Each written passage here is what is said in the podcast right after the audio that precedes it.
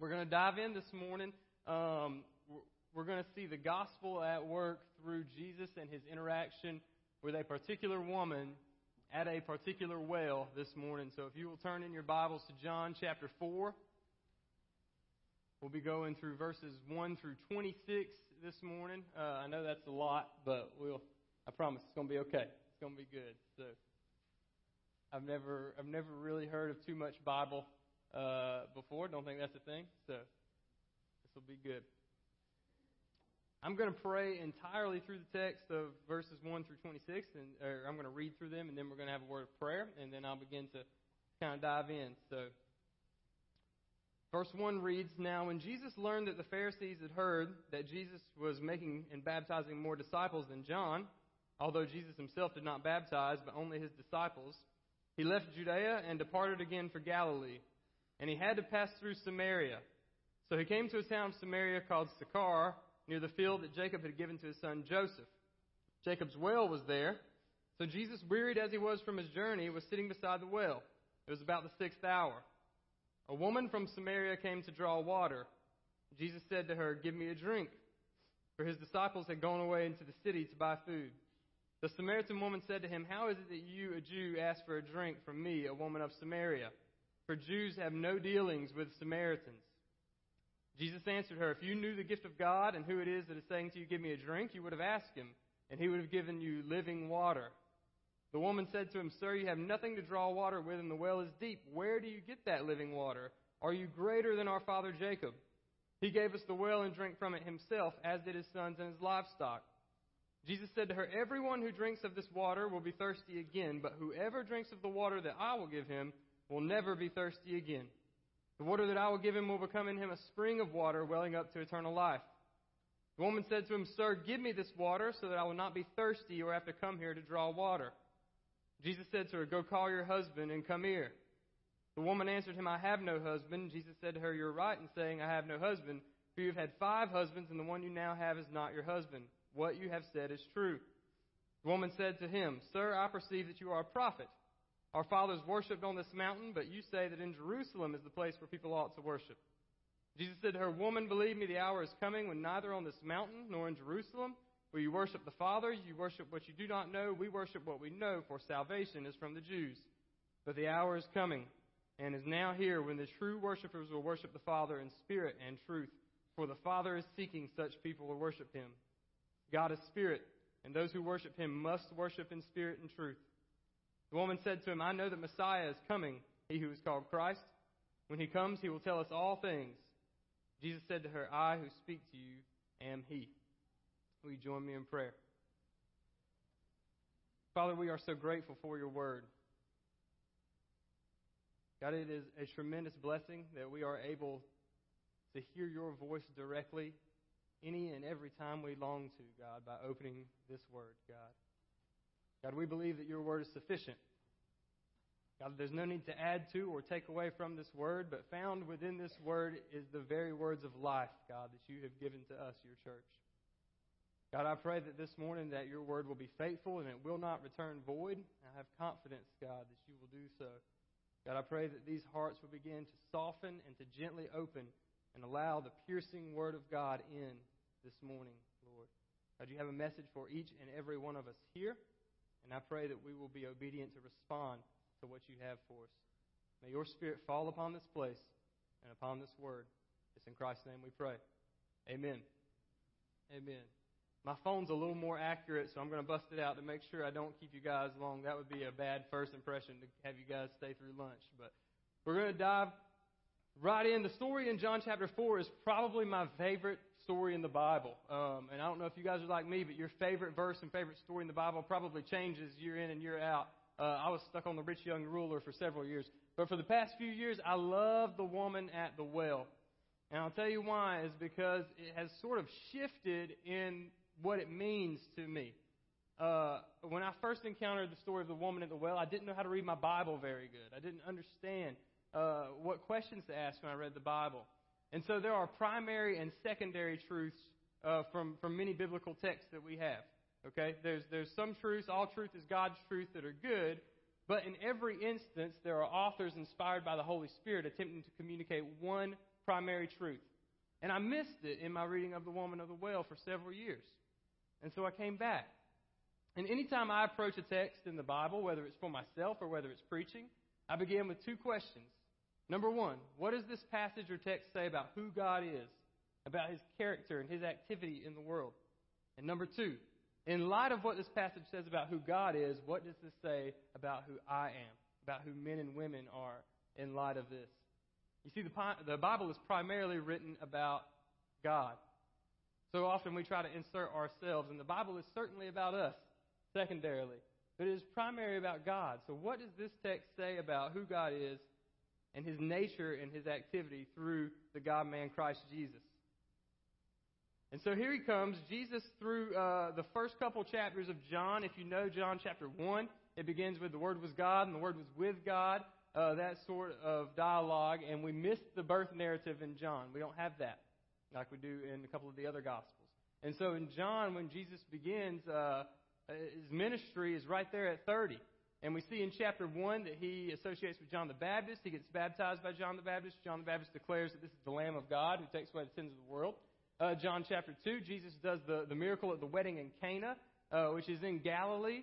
And so Jesus is, and then he ends up at the temple. So Jesus is uh, in Judea, which is south.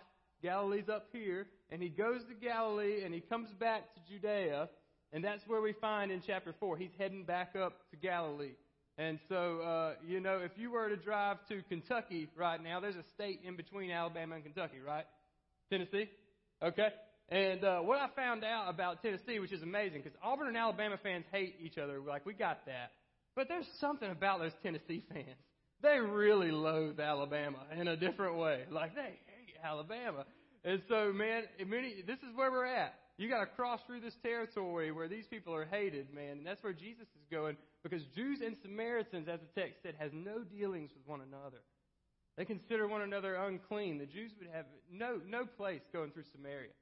And so a lot of times the Jews would actually take the eastern route, kind of loop it around Samaria and go to Galilee, which was a six-day journey. The Bible makes it seem like with Jesus making these trips that he's like moving from Andalusia to Opp, but he's not. He's actually taking a long journey. It's six days around the wayside, and Jesus goes right through the middle, which is a three day journey. This is significant because Scripture says, verse 3, he left Judea and departed again for Galilee, and he had to pass through Samaria. Now, that's not exactly true in a sense because everyone would have imagined Jesus, being a Jew, going around Samaria like all other Jews, to not have any dealings with this place, with this woman, with this stigma. It could even be potentially dangerous for Jesus and the way that these two groups hate each other. So Jesus didn't have to geographically go through Samaria, but Jesus had to go through Samaria because he was filled and led by the Holy Spirit. And because he was on a divine appointment to meet this woman at this well at this hour. Now, that in itself says something about who God is and how he operates. But Jesus could have met another woman at another well and probably with a better evangelistic success rate, quite honestly. He could have had someone who maybe would have perhaps been more willing to listen to him, someone who wasn't a Samaritan, someone who wouldn't be so quick to reject a Jewish man. But he goes directly through the heart of Samaria to meet this woman at the well. And there's significance about Jacob's well. If you don't know too much about Jacob's well, it's scattered throughout the book of Genesis. Isaac meets Rebekah at Jacob's well, and it goes on and on. So many things happen at Jacob's well. And so Jesus picks this particular place for a reason. And we'll see that unfold as we see his argument, sort of, in the later verses in the text. But Jesus wants this woman today. He, in particular, has sought out this woman and he wants her heart, regardless of what she's caught up in at the moment. He wants her and he is pursuing her. God's pursuit of this woman through Christ Jesus is a profound picture of the gospel message. And so there's so many truths that we could pull out of here, and I'm not going to keep you guys too long, but I could. I mean, 25, 30 truths, we could keep going, but I know. So if you like three point sermons, then we're going to be good this morning. You're going to, you're going to follow well. So, point number one what we see in this woman is that she is fully thirsty. She's fully thirsty. Let's pick up at verse 7 and read a few verses there. A woman from Samaria came to draw water. Jesus said to her, Give me a drink. His disciples, they went away in the city to buy food. And the Samaritan woman said to him, How is it that you, Jew, ask for drink from one from Samaria? They have no dealings with one another. Jesus answered her, If you knew the gift of God and who it is that's saying it to you, give me a drink, you would have asked him. He would have given you living water. The woman said to him, Sir, you have nothing to draw water with, and the well is deep. Where do you get that living water? Are you greater than our father Jacob? He gave us the well and drank from it himself, as did his sons and livestock. Jesus said, Everyone who drinks this water will be thirsty again, but whoever drinks of the water that I will give him will never be thirsty again. The water that I will give him will become a spring of water welling up to eternal life. And the woman said, Sir, give me this water, so that I will not be thirsty or have to come here to draw water anymore. We'll see in the next few verses that this woman was a little bit immoral, perhaps, and a lot of people, when they read this passage, they'll say that she's a woman, she's a Samaritan, and she's immoral. Those are the three strikes against her. But they leave one out, and we pick up on it here. This woman, regardless of her morality, is at least a little bit religious. She understands the history of where they are. They're talking about Jacob's well. This woman, we'll see in a few verses, can hold her own in a religious debate. So she's a woman, she's from Samaria, she's immoral, and she's also religious. Religious people can be thirsty too. Amen? And she knows the history. Are you greater than our father Jacob? Up to this point in John, Jesus has performed signs and he's made statements that would absolutely break the old religious covenant into shambles. What Jesus has done is he's came and he's healed people. He's came and he's cleansed the temple at this point already in the book of John. He's done the miracle at Cana. And so what he's setting up throughout the whole Gospel of John is that this system where we have to come and sacrifice over and over and over again to atone for sin, it's going to be no more. That the act of coming and getting over and over again is going to be done away with. There is something coming, a sacrifice that is a once, final, and for all sacrifice. And the same is set up with this water at this well. This woman comes day and day and day and gets the water. She goes home and she what? She drinks the water or uses the water. It gets emptied up and she has to come back. And Jesus says, No, no, no, no, no. There is a water that I am offering that is a one time, final, decisive water that will satisfy. You will not have to keep coming back and drinking over and over and over again. And the wild thing we see in this text in regards to the woman is that she wants it. Verse 15, Sir, give me this water. I don't have to come here anymore. She's well aware of her deficiencies. And Jesus, where he takes her in the next few verses, is absolutely incredible. Jesus meets her felt need, right? And as a church, that's what we do. That's one of the things we do is we, we meet people's felt needs. That's, that's amazing. We help people out with rent. We give them water when they're thirsty, basically. But Jesus is not just concerned with this woman's felt need. He must go deeper. He must have all of this woman. Because the gospel is this, is that it doesn't want just a part of us. It wants all of us. The gospel is all transforming of who we are. And that's what Jesus is setting up with this water. The transition in verse 16 shows us that Jesus is concerned with things that are far different, and he dives directly into her private life. Jesus abruptly leaves the excitement of the living water, and he dives in. She was thirsty, and Christ offered to meet her felt needs, but that just wasn't enough for him. Before we move on to verse 16, which is probably a very impactful verse, I'd say maybe the most before the last one, I do want to note that she's thirsty. She's in a desperate situation. And she uses her thirst to attempt to get out of the desperate situation. I have four children, ages 8 to 2 and 2 in between. It's a, it's a marathon, man. And so putting them to bed at night, it's a lot like a game of whack-a-mole. You guys know who whack-a-mole is? Is that too old school? You got the hammer and the moles pop up and you hit them and they go down and they pop back up. So that's how I am with my kids, right? I get them in bed and we read a Bible story and I pray and they fall asleep and you leave expecting them to stay in their room asleep, right? And then you get downstairs or whatever and you lay down and you hear the little door rattling, doorknob, you know, and you hear their feet kind of pitter patting and they come out and, oh, one's awake. So I got to put it back down, and as soon as I get one of them back down, I think I'm all done, and here comes the other one out of a different door, you know, and it's just down, up. If you've ever been parents of young children, you've noticed this, that sometimes you'll go into the wee hours of the morning trying to get that child to go to sleep. And what do they always say, by the way, when they're about ready to go to sleep? I'm what? Thirsty. thirsty. I need something to drink. My kids hate water. Okay? They try to drink everything but water as much as they can. John David, bless his heart, because we don't give him a lot of juice or anything, he took money to school before and bought a juice box off of another kid because he's so desperate for something besides water. But all of a sudden, when they're in a desperate situation, not wanting to go to sleep, what do they want? Water. They're thirsty. Now, perhaps there isn't a perfect application onto this, but this woman is desperate to get out of the situation that she's in. She is thirsty and she's calling out for water.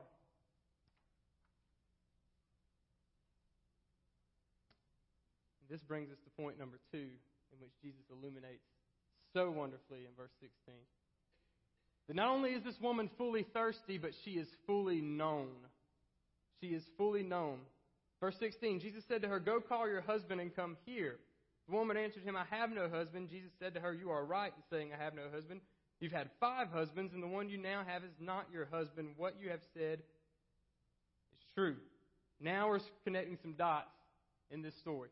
Up to this point, if you were paying attention to the text, you would have realized in the first few verses it said about the sixth hour she came to the well. Why would she come to the well at the sixth hour? The sixth hour means the sixth hour after the sun comes up, which puts us at about what? Noon? One o'clock? It's hot. They're in Sychar, which is right in the central part of Samaria. There's two bodies of water that govern Samaria. They're nowhere close to those bodies of water. It's hot and it's a desert.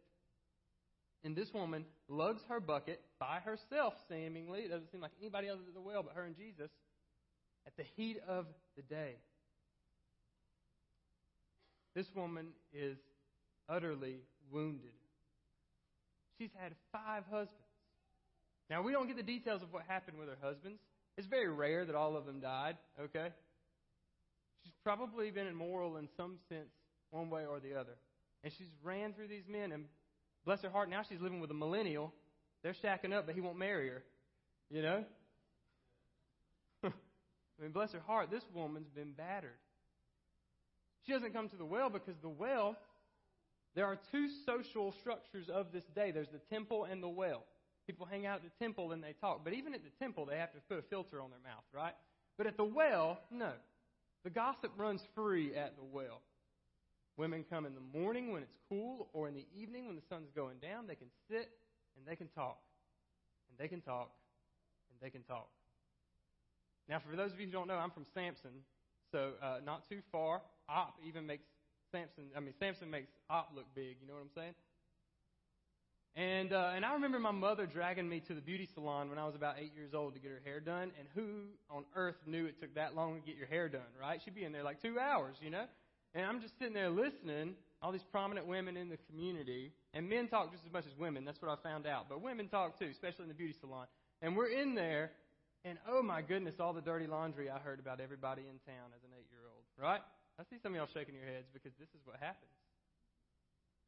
And I would walk away and I would probably share stuff with people that I shouldn't have as an eight year old, but women and men, but in this context, women can be brutal gossip and slander and the way that they talk. This woman has strategically planned out her day to avoid running into the other women at the well. There's no doubt. There would be no other reason to go in the heat of the day by herself, struggling with that bucket. This is crazy. But what we see here is that Jesus is longing for the hidden places in her life. I want you to pay attention to the way that God operates through Christ Jesus here. Isn't it something that He aims to go after the one area of her life that she spends so much time and effort trying to keep hidden? That He's trying to reveal to her how desperate she is, not for water, but for Him. She's fully known. And the gospel doesn't want 50% of us, or 75% of us, or even 99% of us. To be 99% known is to still be unknown. You have that one piece. And so many times, people, when they come to Jesus, they always keep this little piece behind. God, you can have my heart, you can have my life, you can touch anything about me that you need. Just don't make me quit my job. God, you can take anything you need. Just don't make me actually marry the woman that I've been living with for a while. There's this heart that we try to keep hidden because we think if only people knew and if only God knew the real me, that he would not love me. Which is such an extreme way to think. Because what we see is not only is she fully thirsty and fully known, but this woman is fully loved. She's fully loved by God the Father, working through Christ Jesus. And what this says about the gospel and about the character of God is that the place where Jesus wants to do his most significant work is the very place that you and I spend the most amount of our time trying to hide. Is that not true? I know when I came to Jesus, it was very exciting, just like this woman. He met many needs in my life, but there was a struggle to surrender everything that I had to the Lord. And many of you have experienced that. Sometimes you've maybe been in church for several years and you've sat on pews and you felt this tension to surrender all that you have to God, but He wants all of you. Because real transformation cannot take place until He has all of you. Because the Bible says that God's not interested in making bad people good. He's not interested in making this bad woman a good woman. Jesus is aiming to bring a dead woman back to life in this story. And that's what he longs to do in the hearts of each and every man and woman on this earth to bring us back to life. And to do that, He needs all of us. It's a fearful yet wonderful thing to be fully known by the Creator of the universe. And point three this woman is fully loved. Verse 16, okay, you want the water? Go get your husband. Ouch. Then they spend a short three verses on the woman's sexual sin before they move to worship. So in conclusion, let's read verses 19 through 26 here. The woman said to him, Sir, I perceive you're a prophet. Our fathers worshipped on this mountain, but you say that in Jerusalem is the place where people ought to worship. Jesus said to her, Believe me, the hour is coming neither on this mountain nor in Jerusalem where we worship the Father. You worship what you do not know. We worship what we know, for salvation is from the Jews. This woman has a little bit of religiosity to her. And this is my story as well. And that's why I relate with this story so well, because I love theology. I like to stay up late and discuss different interpretations of Scripture because I'm a theology nerd like that. And I actually spent many years of my life knowing a whole lot about God, but never knowing God. There's a difference. And unfortunately, that's what our students need, and that's what many people in our community need, because in the church south, it becomes so common to know many things about God, to get the Sunday school and vacation Bible school answers, but not to know God on an intimate level. And God longs to know this woman on an intimate level, and He longs to know you and I on an intimate level. We are fully thirsty, fully known, and fully loved by God. And she equates her knowledge of religion and church with a right standing before God. And that's what Jesus aims to attack in these verses. But which is it, Jesus? Should we worship on this mountain or should we worship on that mountain? And Jesus says, neither. Neither. Jesus says it doesn't matter where you worship, it matters who and how you worship. It doesn't matter where you worship, it matters who and how you worship. This is the gospel, and that Jesus has come to smash everything that the Jews and Samaritans have been clinging to in regards to salvation. They cling to their history. They cling to Jacob's well. They cling to this mountain. They cling to the temple. And Jesus says, All of those things, I am greater than those things. Cling to me. True worshippers will worship the Father in spirit and in truth, for the Father is seeking such people to worship him. Now, why does he use the term Father? Because she doesn't use that term. Only Jesus uses the term Father. Two reasons. Because he longed for this woman to understand that this religion would not save her. She needs a relationship. She needs to become a daughter of the Father. Her soul is not satisfied. She's been through man and man and man and man. And it's a pattern of what we do before we know the grace of God. Amen? We'll go through, maybe it's cars, maybe it's jobs, Maybe it's spouses. Maybe it's diets. And we'll go through them and we'll go through them. And still our soul never finds its rest until it finds its rest in Christ. In Christ alone. And that's one way in which churches can cause damage is that they're finding their solace in religious things and they're not exposing the real wound that is there with people. Unfortunately, the last 30 years of the evangelical church has used moralism to treat lostness at times. If you could just do the right thing, if you could just pull yourself up by your bootstraps and do better. But when we use moralism to treat lostness, it's like prescribing Tylenol to a cancer patient. You're missing the real issue at hand in that these people need a new heart. They don't need to work themselves by good works into a better situation. They need Jesus. They need transformation. Number two, he uses the term Father because Jesus is now getting specific. It's amazing in the book of John, Jesus gives all these I am statements. And the very first one comes here. And he gives the very first I am statement not to a religious leader, but to a broken and battered, battered woman. Verses 23 through 26. I promise we're almost done. But the hour is coming now here when the true worshippers will worship the Father in spirit and truth. For the Father is seeking such people to worship him. God is spirit. Those who worship him must worship in spirit and truth. The woman said to him, I know that Messiah is coming. He who is called Christ, when he comes, he'll tell us all things. And Jesus said to her, I who speak to you am he. Am he. Jesus says, I am greater than any geographical area that you hold to. Jesus says, I'm greater than Jacob. I'm greater than his well. I'm greater than your pain. I'm greater than your hurt. I'm greater than your men. I'm greater than your struggles. I'm greater than your identity crisis. Everything that you can put in front of Jesus, he says, I am He. I am greater. I will satisfy. Nothing else will satisfy you. You can drink and drink and drink of this water, but I am the thing that you are searching for. I am He. That's what Jesus says.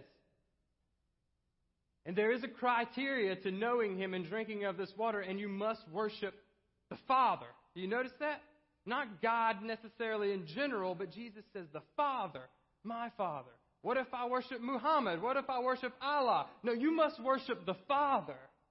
What if I worship the God of Samaria? What if I worship this temple? What if I worship this geographical area? No, you must worship the Father.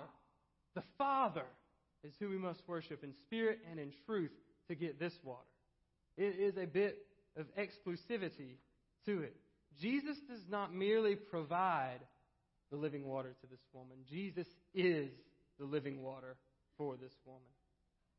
And Jesus is the living water for me and for you. He is the perfect representation of the Father. As a matter of fact, he said himself that if you have seen me, you have seen the Father. And the only way to be truly healed of our deepest need, of our deepest thirst, of our deepest desires, is to know Him, is to know Christ crucified and Christ alone. Jesus is the only way to salvation, and He is the only way that our soul will find rest and satisfaction for any of you and for any of me. And if you are hearing the sound of my voice this morning, the Father seeking you.